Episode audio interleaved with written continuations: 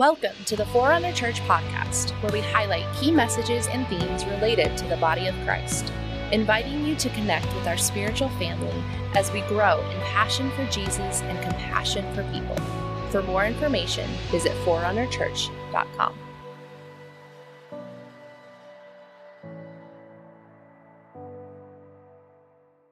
Amen. Well, good morning. It's good to be with you all this morning. Go ahead and turn to Romans chapter 5.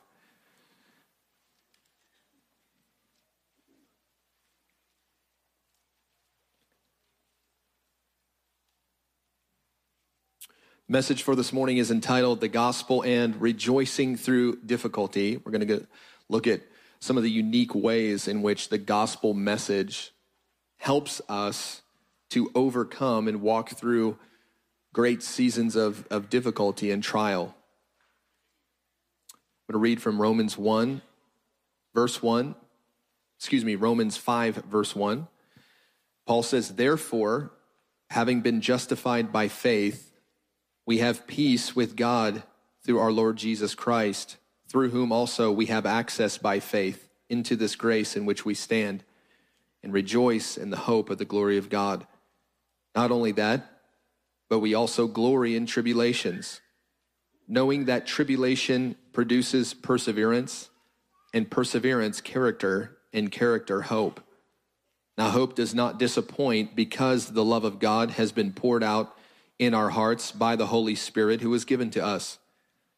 For when we were still without strength in due time, Christ died for the ungodly. For scarcely for a righteous man will one die Yet perhaps for a good man, someone would even dare to die. But God demonstrates his own love toward us, and that while we were sinners, Christ died for us. Much more then, having now been justified by his blood, we shall be saved from wrath through him. For if when we were enemies, we were reconciled to God through the death of his Son, much more, having been reconciled, we shall be saved by his life. Thank you, Jesus, for your words. Thank you for the power of the cross. Thank you, Lord, for the truths that are in this and many other places in the Word of God, Lord, that by your stripes we have been healed. You've reconciled us to your Father. We delight in your goodness, Lord, your mercy, the forgiveness of God that comes through the power of the cross. We rejoice, O oh God, that you've washed away our sins. You've made us clean by royal blood. You've purchased us from the debt of our sin. We love you. We ask for a spirit of wisdom and revelation to come today, that we would see Christ, that we would rejoice in him, that we would grow in our humility and our faith in the purposes of God that unfold, Lord, among your people. We love you. In Jesus' name, Amen. Book of Romans lays out for us the clearest overview of the gospel in the Word of God. The gospel we know is the good news. It's the good news of our salvation. It's the good news of God's purposes for redemption.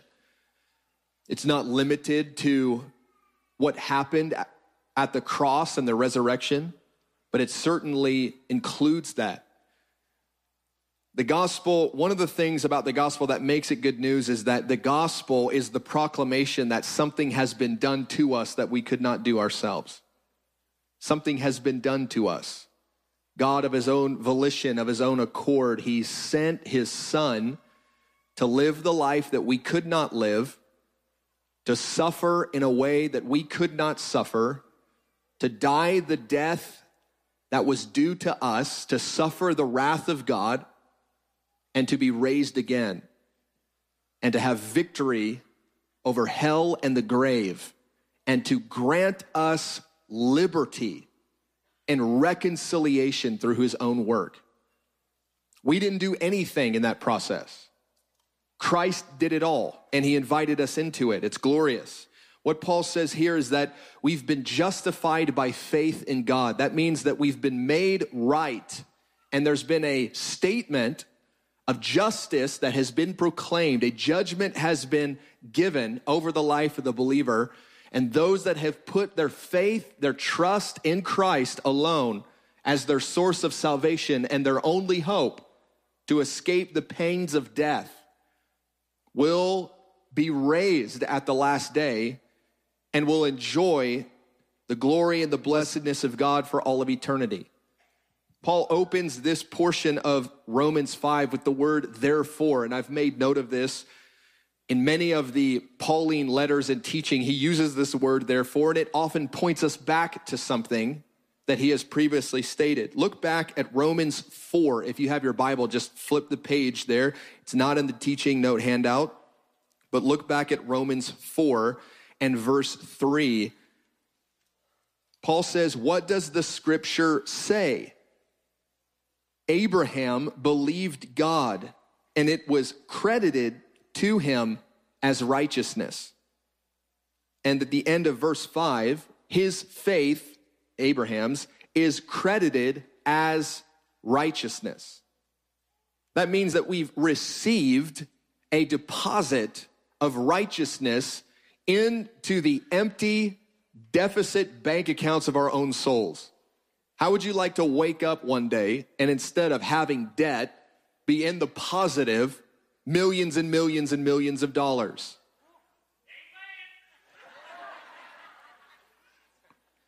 Faith in Christ has made a way for the very righteousness of God, God's own righteousness, the very essence of rightness, purity, holiness that he himself has within his own being to be credited into the bank account of your own life. It is a gift of God. There's nothing that we could do to earn that. There's no way that we could seek to get God to approve of our actions, our deeds.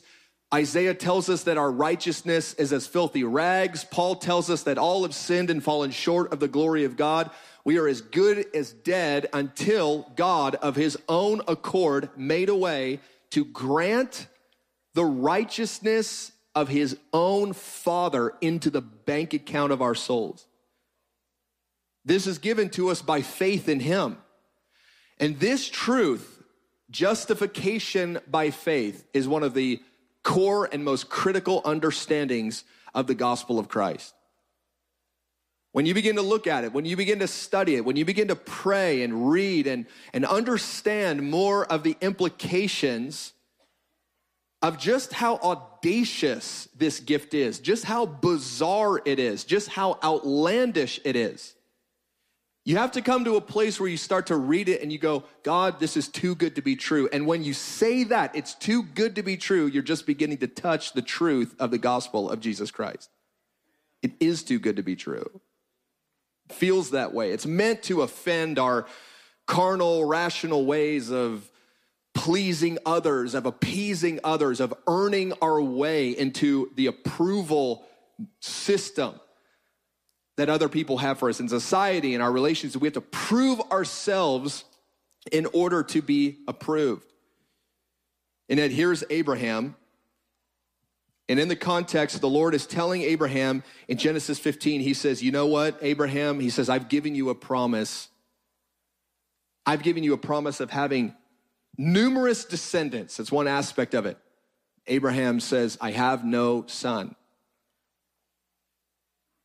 And the Lord says, You're going to have a son, Abraham. And when Abraham heard those words from the Lord and he believed God, the credit of, God, of God's righteousness was imputed into Abraham. Beloved, this is before the cross. This is before the new covenant. Abraham was justified before God by his faith. And so are you. When you believe God, that's when you become the recipient of the righteousness of God. You become a new creation, a new creature in Him. The old things have passed away. Behold, all things have become new. This is glorious.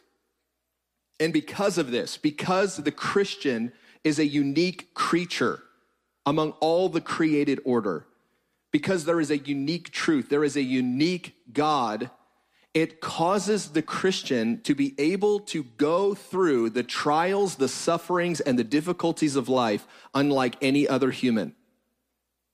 They can go through the difficulties of life with a spirit of joy and rejoicing. Why? Why can we rejoice even in the midst of difficulty, pain, and anguish? Why? One of the reasons why is because our approval before God and our victory is given before we even entered the battle. In the Christian belief system, we're not walking through our lives trying to get to a place of victory and approval before God. We're not trying to prove ourselves before a righteous and holy God. He's already approved us. You're already walking in the victory of the cross. The war and the outcome of the war has been determined already. It's been prophesied and it's been assured and given to us. There are many battles that are still raging as we move towards the assurance of victory of that war and the final defeat of Satan and all of evil and all of darkness and the reversal of the curse. But presently, we're walking in victory, not because of what we've done, but because of what Christ has done. And it gives us an unusual perspective. It gives us an unusual confidence, or it can, before God. But we have to understand what the scripture is telling us because if you're like me, I'm prone to see things with my carnal eyes. I'm prone to feel the weakness of my emotions. I'm prone to live as a prisoner in the moment and make the assumption that the battle that I'm in in the different seasons of my life is the ultimate war, but it's not. Christ has given us victory through cross, through the cross. The gospel uniquely positions us to go through difficulty and trouble with the capacity to rejoice and hope because of what Christ has done. Being justified by faith ensures that the victory of the war is sure. Paul says in Romans 8, verse 28, very important verse, he says, We know that all things work together for good to those that love God. And the Christian is given the unique assurance that the difficulty that we go through will ultimately work itself out for good in the long run. But here's the caveat for those that love God. Those that do not love God are not given that assurance. Those that have not surrendered their life to Him, that are not pursuing the first commandment, to be established in the first place, they're not given that same assurance. They can go through trial and suffering and difficulty in their life and it not turn out for their good. 1 John 5, verse 4 reiterates this idea of the victory of the cross. Whatever is born of God overcomes the world. No matter what season of life we find ourselves in, no matter what tragedy, what difficulty, whether we're in our 20s, whether we're in our 50s, whether it's something that happened 10 years ago, 20 years ago, or even presently, the cross gives us assurance that God has overcome the world, all of its evil, all of its perversion, all of its sickness and death. God has overcome it and he's causing us to be overcomers in like manner. Romans 5 3, we're to know something very important, Paul tells us here. You're to know something that tribulation produces perseverance. And that tribulation, according to John 16 33, I have the verse there, tribulation is promised to us as human beings. There's nobody that gets to get around tribulation. What does Paul mean by tribulation? Tribulation means times of trouble. It means there's trouble. You're going to face trouble. Those of you that are 40, 50, 60 plus have been through times of trouble. You know that there's no way to avoid it.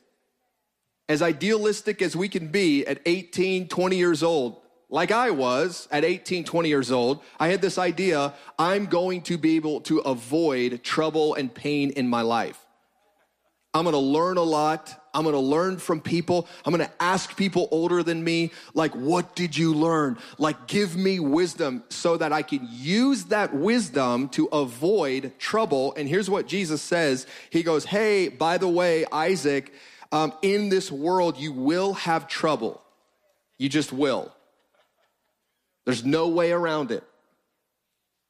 He says, but be of good cheer because I've overcome the world. The trouble will not define you, the trouble will not crush you.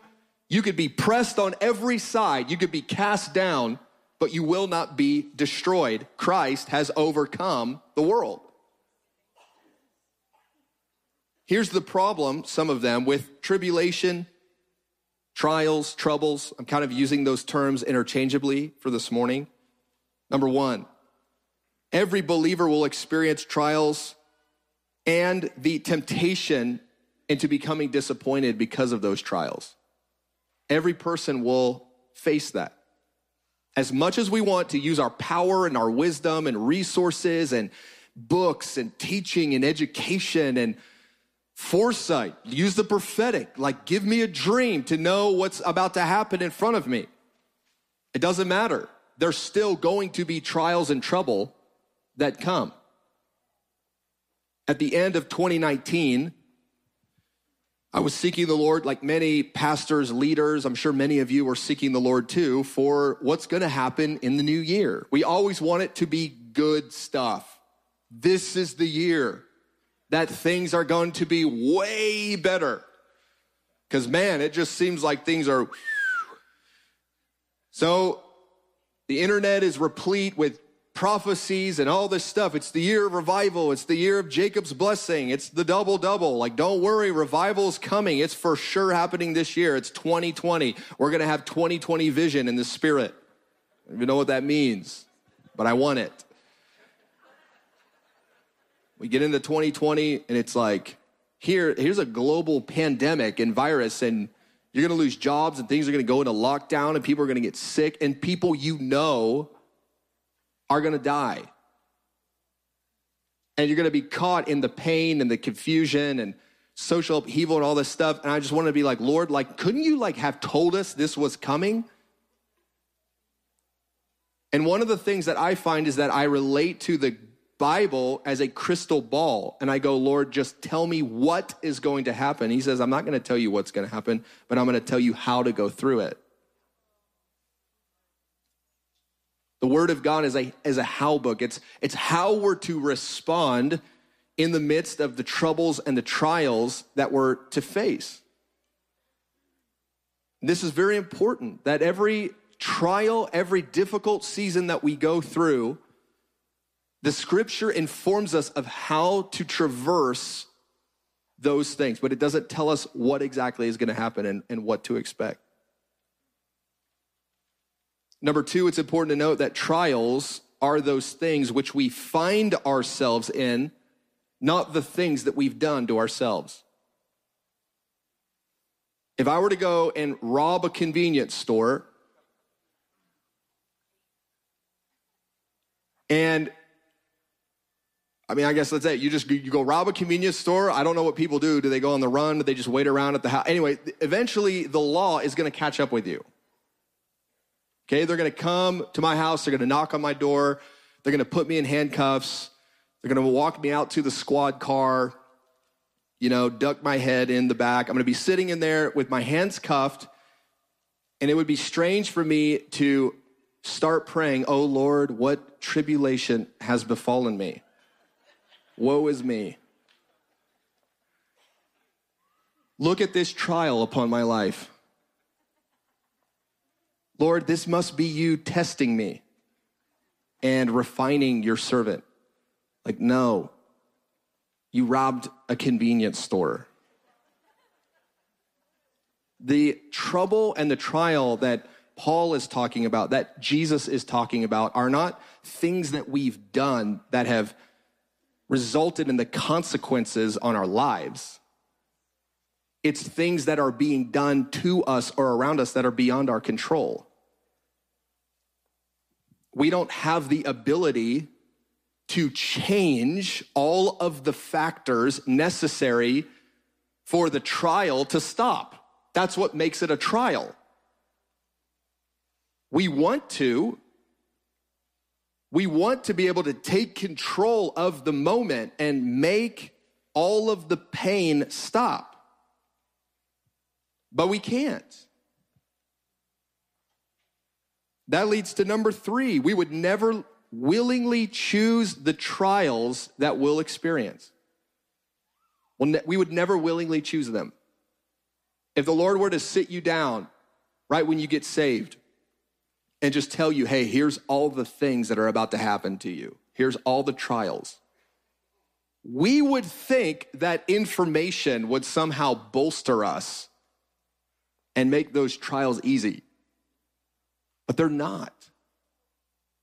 We would never choose them. We don't have the wisdom, we don't have the ability to determine the how, the why, the what, the how long related to the trials that we endure as believers.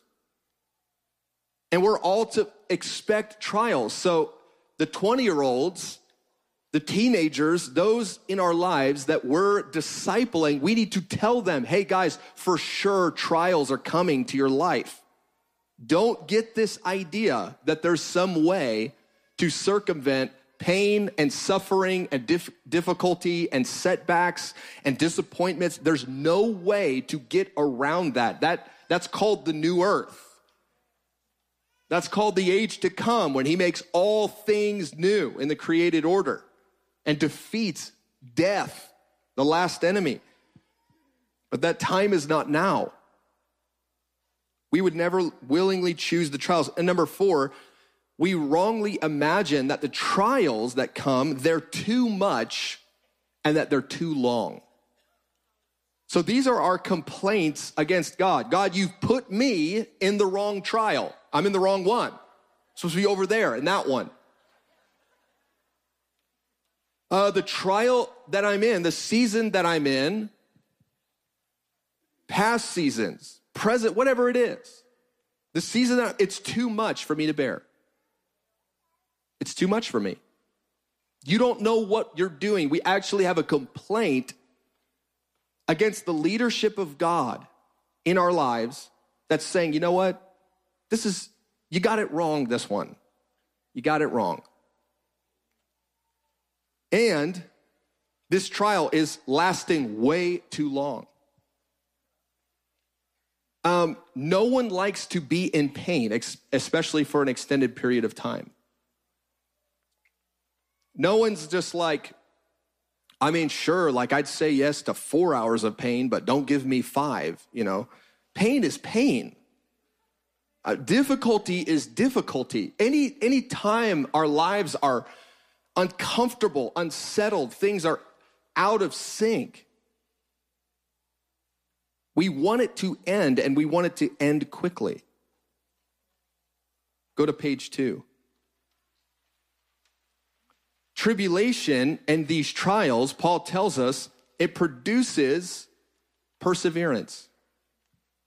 Uh, the word perseverance means to remain under,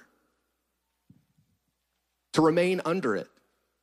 If you've ever worked out, if you've ever tried to go distance running, you know what this means to remain under difficulty the Lord allows tribulation, seasons of trial to touch our life because you can't get perseverance without that pressure. You can't get endurance, which is essentially the same word for perseverance. You can't get endurance without stretching yourself beyond what you thought was possible from yesterday. If you want to be a long distance runner, you have to continually put yourself in a position of discomfort of being under pressure so that over time, what happens? You build up endurance for long distance running. Before my wife and I were married, we were, well, she was training for a half marathon. I was cheering her on. Like any good boyfriend. And she comes to me and she's like, Why don't you come running with me today? And I should have said no, but I said yes. I had no endurance built up because for me it was day one. For her, she had been like training for maybe a couple months. I don't know, a month at least. She's like, let's go running. The power of shame was stronger than the power of rationale for me to say no. So I said yes. So we're running. We get about a mile in, and that's when I can't talk anymore. Yeah, it's like kind of like fun. It's like, oh, let's go run, like as a couple, like, like guys, maybe your wife has asked you, like, let's go work out together. It'll be fun. We can like connect and spend time together. Not if you're actually working out. Anyways, we're running.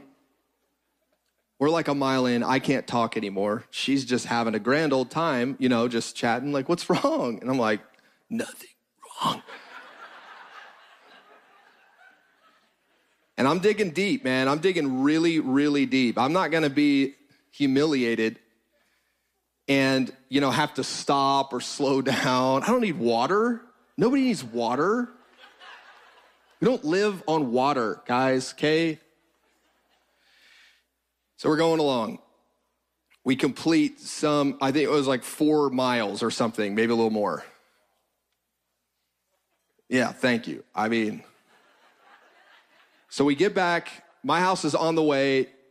Uh, she's headed back to her apartment. We get to the driveway of my house. I, I still can't speak. And uh, she's just like, all right, bye. She just turns around and like starts like, you know, jogging off to her house. I'm like, and and I fall in my yard and I throw up multiple times in the front yard, which is if you ever like really push yourself in running, that's like a that's a thing. And uh, it's not weird, guys. Okay. So anyway, so I'm I'm I'm in the front lawn. I'm just I'm doing my thing. I'm all alone. I've now been abandoned. She has no idea. It's hurt feeling, you know, whatever.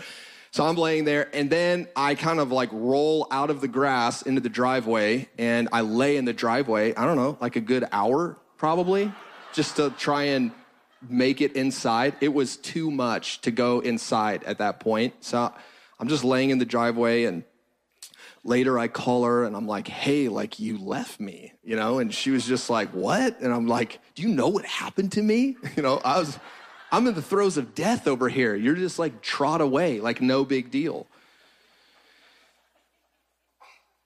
The, the point is, you can't get perseverance and endurance for distance without being under great strain.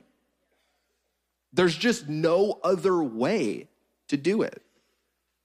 If you want spiritual perseverance, the place to get spiritual perseverance is not having someone pray for you that you'd receive spiritual perseverance.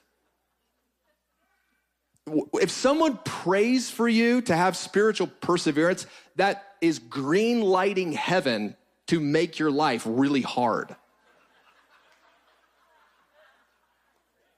It's like, it's like when you pray for patience, like, God, make me patient. He's like, okay.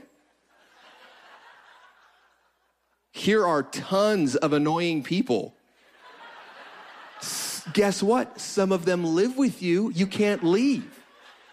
They're going to be there year after year. Maybe they're your kids. You know, it's like the parent that's like, praying, God, make me a patient parent. Like maybe you've broken down as a parent and just like yelled that in your house, in the car, whatever. I've totally done that.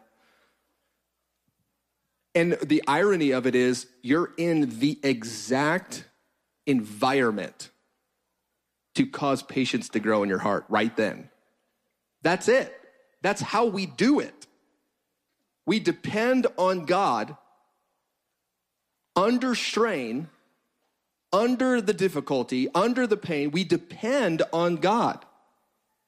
And perseverance is produced in our hearts. Look at what Hebrews says. Hebrews 10 36. The writer says, You have need of endurance so that after you've done the will of God, you would receive the promise.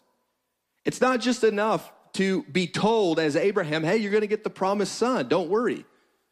You have to endure. You have to stay with it. I mean, the dude's a, he's a hundred years old by the time he finally has his son. That's some serious endurance, guys.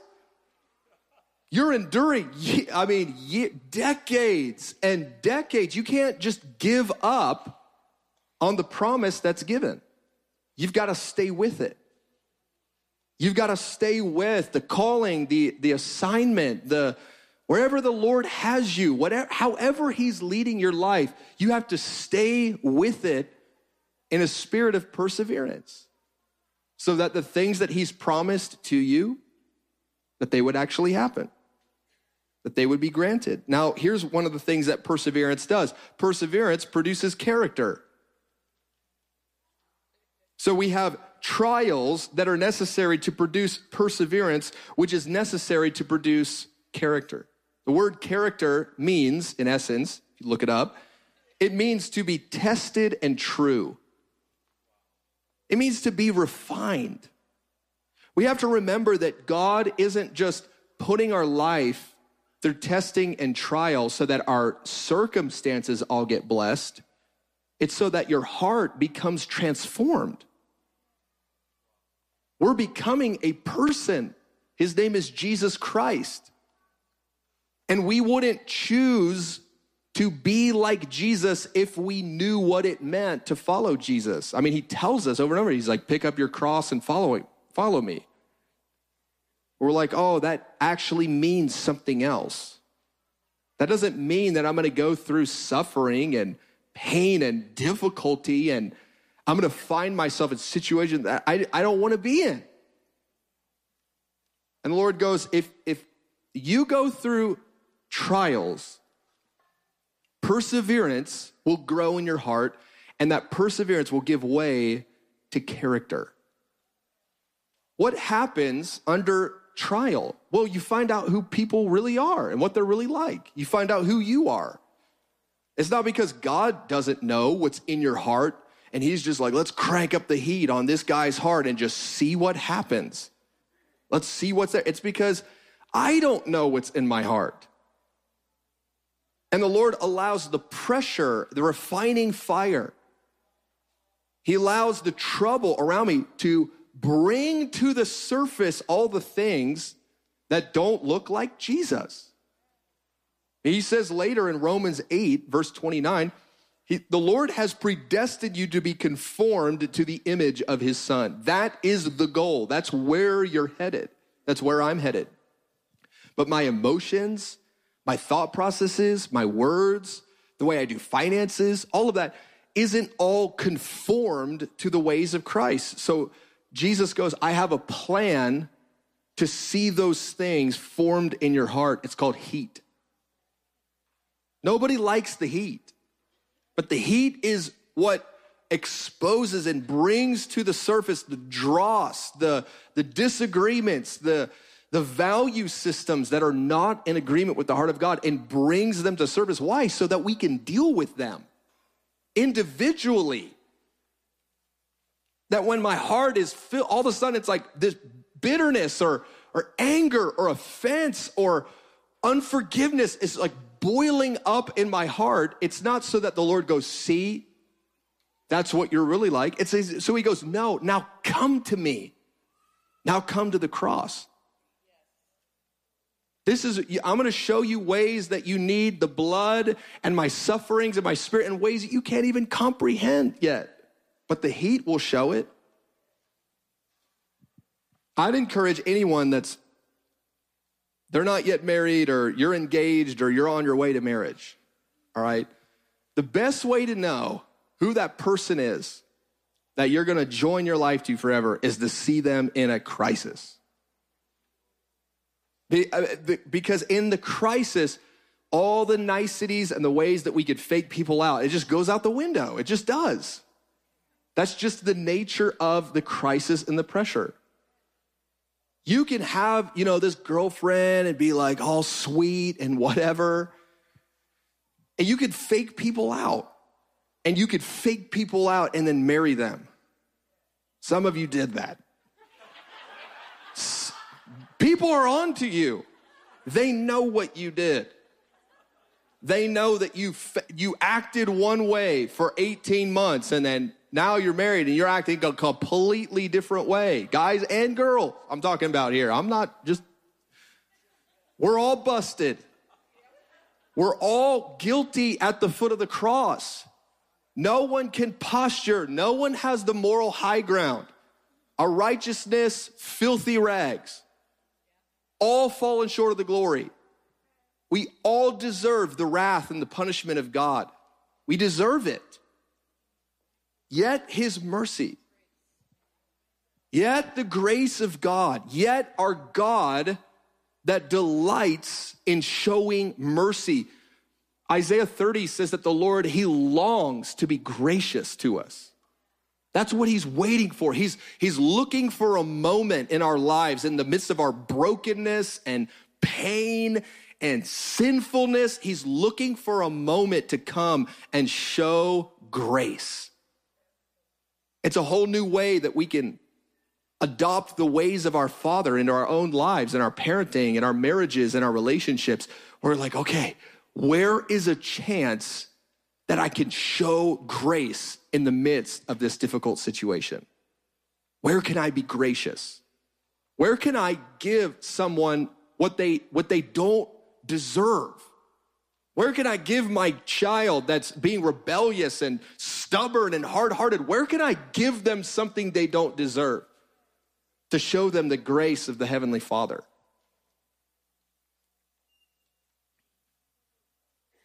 Our character is meant to be like Jesus.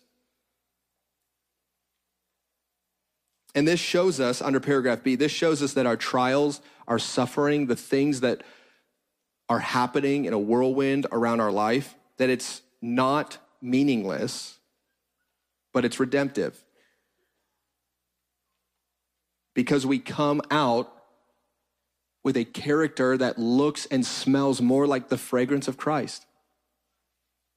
I mean, nothing else matters than us looking more, sounding more, acting more like Christ, feeling his emotions, carrying his heart. That's what God is after. That's what he's he's looking for and I have all of these things bubbling up in the surface of my heart because the heat is up. Lord goes, This is about you being conformed to Jesus, my son. I go, Yes, Lord. And what character does is that character then leads to hope and a strengthening of our hope. Verse 5 says, Hope does not disappoint. Because one of the things that happens in trials and trouble is that we become pro- profoundly aware of disappointment. And when we give into disappointment, which means things are not going the way that we anticipated them going.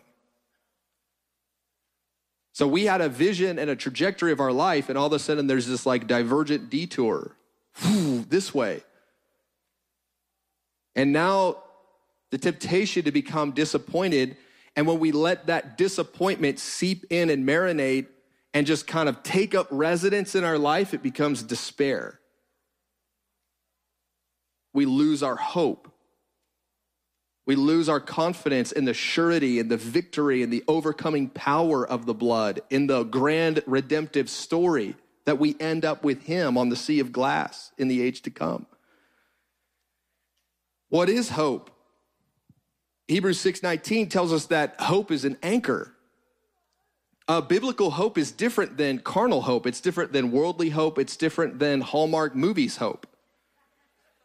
You know, every Christmas, little kids make their Christmas lists and they kind of, you know, maybe pray by their bedside.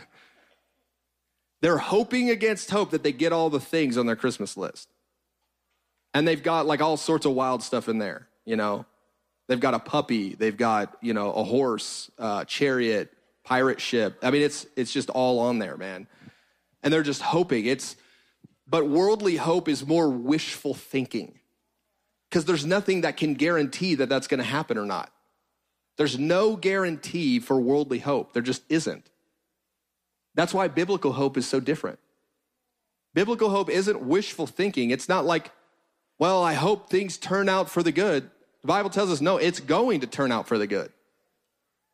No, there is a day of full justice and recompense and all things being made new. That, that is sure. You know what's sure is the resurrection of the dead. Actually, the Bible connects together the ideas of the hope and the resurrection of the dead. Beloved, the resurrection is not wishful thinking. If we're sitting here going, well, I hope I get raised from the dead one day, we're not living the gospel and our hope is, is vain. We might as well all just leave. Because hope is an anchor, hope is a surety. How do we know that the resurrection is a surety? Because Christ got up out of the grave, y'all. 500 people saw this man who was dead now alive. And he's, he tells everybody, he says, in the same way, the same power that raised me from the dead, guess what? It's gonna raise you. And it's gonna restore and redeem all of the created order. So this is not about wishful thinking. This is about fact. This is about a historic event that gives us confidence that God is going to make all the wrong things right. And so through the trouble, into the perseverance, into our character being formed, our hope is made sure. There's no other way to get a stronger hope in God than by going through seasons of difficulty. There just isn't another way. Now to the really weird stuff that Paul said.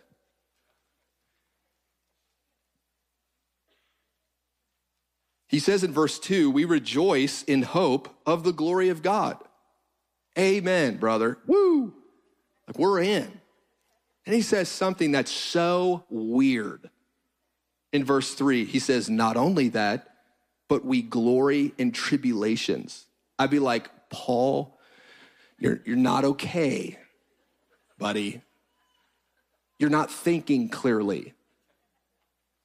Imagine telling, you know, just a, a secular worldly therapist, like all the trouble in my life, I glory in it they're going to prescribe you some. It doesn't make sense.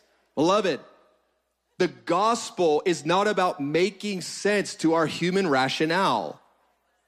It's not here to appease carnal, worldly, demonic wisdom. It's not to make us popular. It's not to make us seem wise. It's not to make us seem powerful and strong. The gospel is weakness. The chief sign of our victory is a Roman torture device. Hello.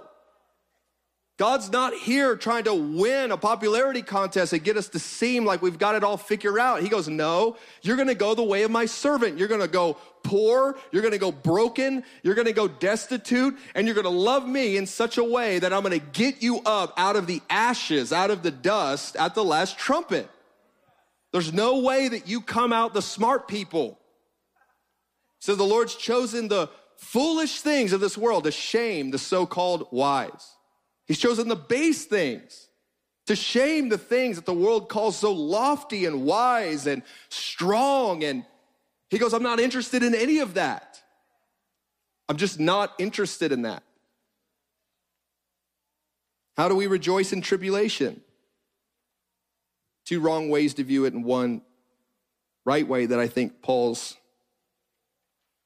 inviting us into number one, wrong view that tribulation, that the trouble itself is the source of our rejoicing. There are people, there are people that believe that because the suffering is on them, They, they look for it. They, they anticipate it. They're more comfortable in the suffering, but not in a redemptive way. They're rejoicing that suffering is there. Paul's not saying we rejoice in the suffering as if the suffering is the source of our joy. It's not. It's not more virtuous to have more pain and suffering in our life. The second wrong view is that we ignore all of the trouble, we block out the negative emotions from our own souls. We block out feeling pain, sorrow, anguish. We block out grief. We block out the grieving process. We, gr- we block out tears. We block out doubt and fear and all the things that are normal to the human experience. We block those out. We say, we don't need that. I'm gonna shut off my emotions because I'm not gonna feel the pain of this life and I'm just gonna rejoice anyway.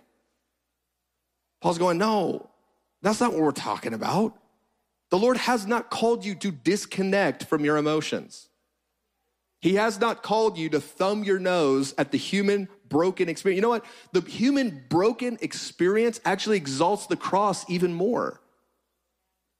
If you continue to deny pain and not allow yourself to feel disappointment and rejection and all that, and just kind of do this fake Christian plastic, the joy of the Lord is my strength at all times, I will feel no negative emotions, you're not even being like Jesus. Even Christ himself was acquainted with our sorrow and our grief. He was a man of sorrows. They thought he was Jeremiah the prophet because the dude was weeping all the time. So we got to touch. We got to unlock our heart. We got to allow the pain and the tribulation, we've got to let it touch us. We've got to sorrow. We've got to grieve. We've got to grieve and mourn over our own sin, over the sins of others. We've got to experience the pain and the anguish of the incompleteness of this age, the injustice of it, the difficulty, the sorrow of it. This is not okay.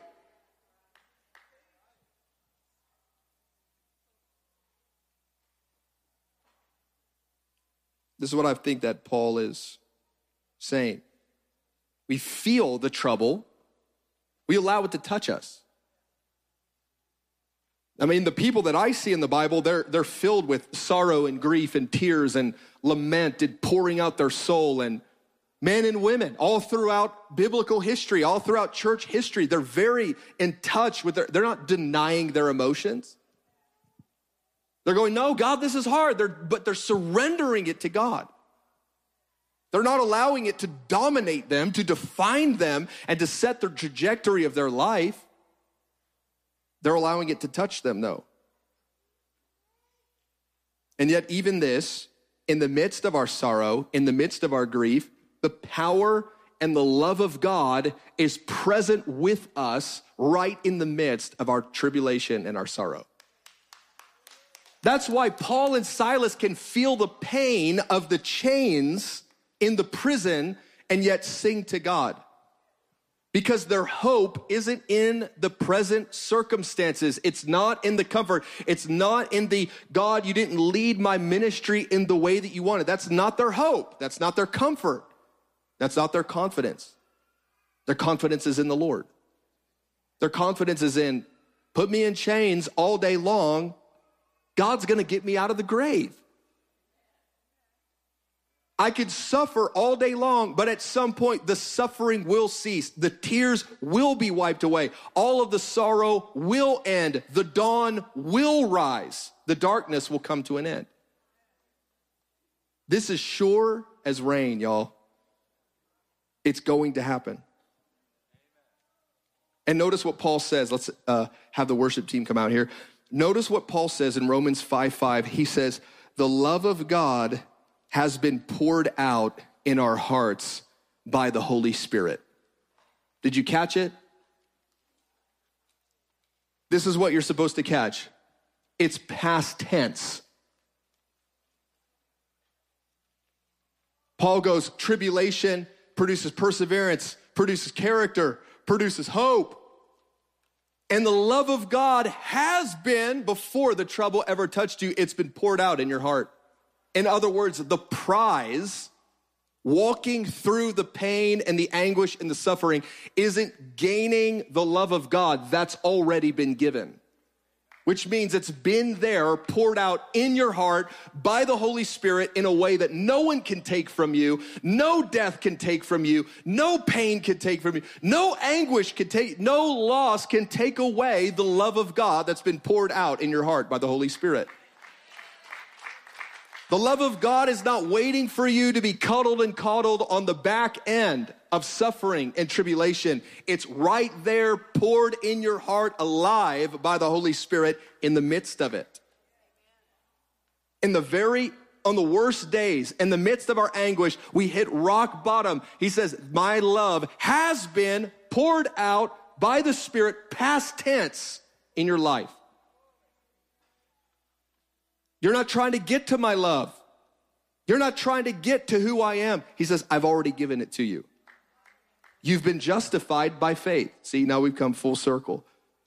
It's the beginning, it's the introduction to our walk with God. We've already received the Holy Spirit and the love of God poured out. God's not waiting to see how you respond through the sufferings of your life. And He says, okay, then I'll give you my love. Then I'll show you my heart. No, he goes, I, am right there with you. I'm walking with you through every season of the soul. It's been poured out. Amen. Let's pray. You can stand.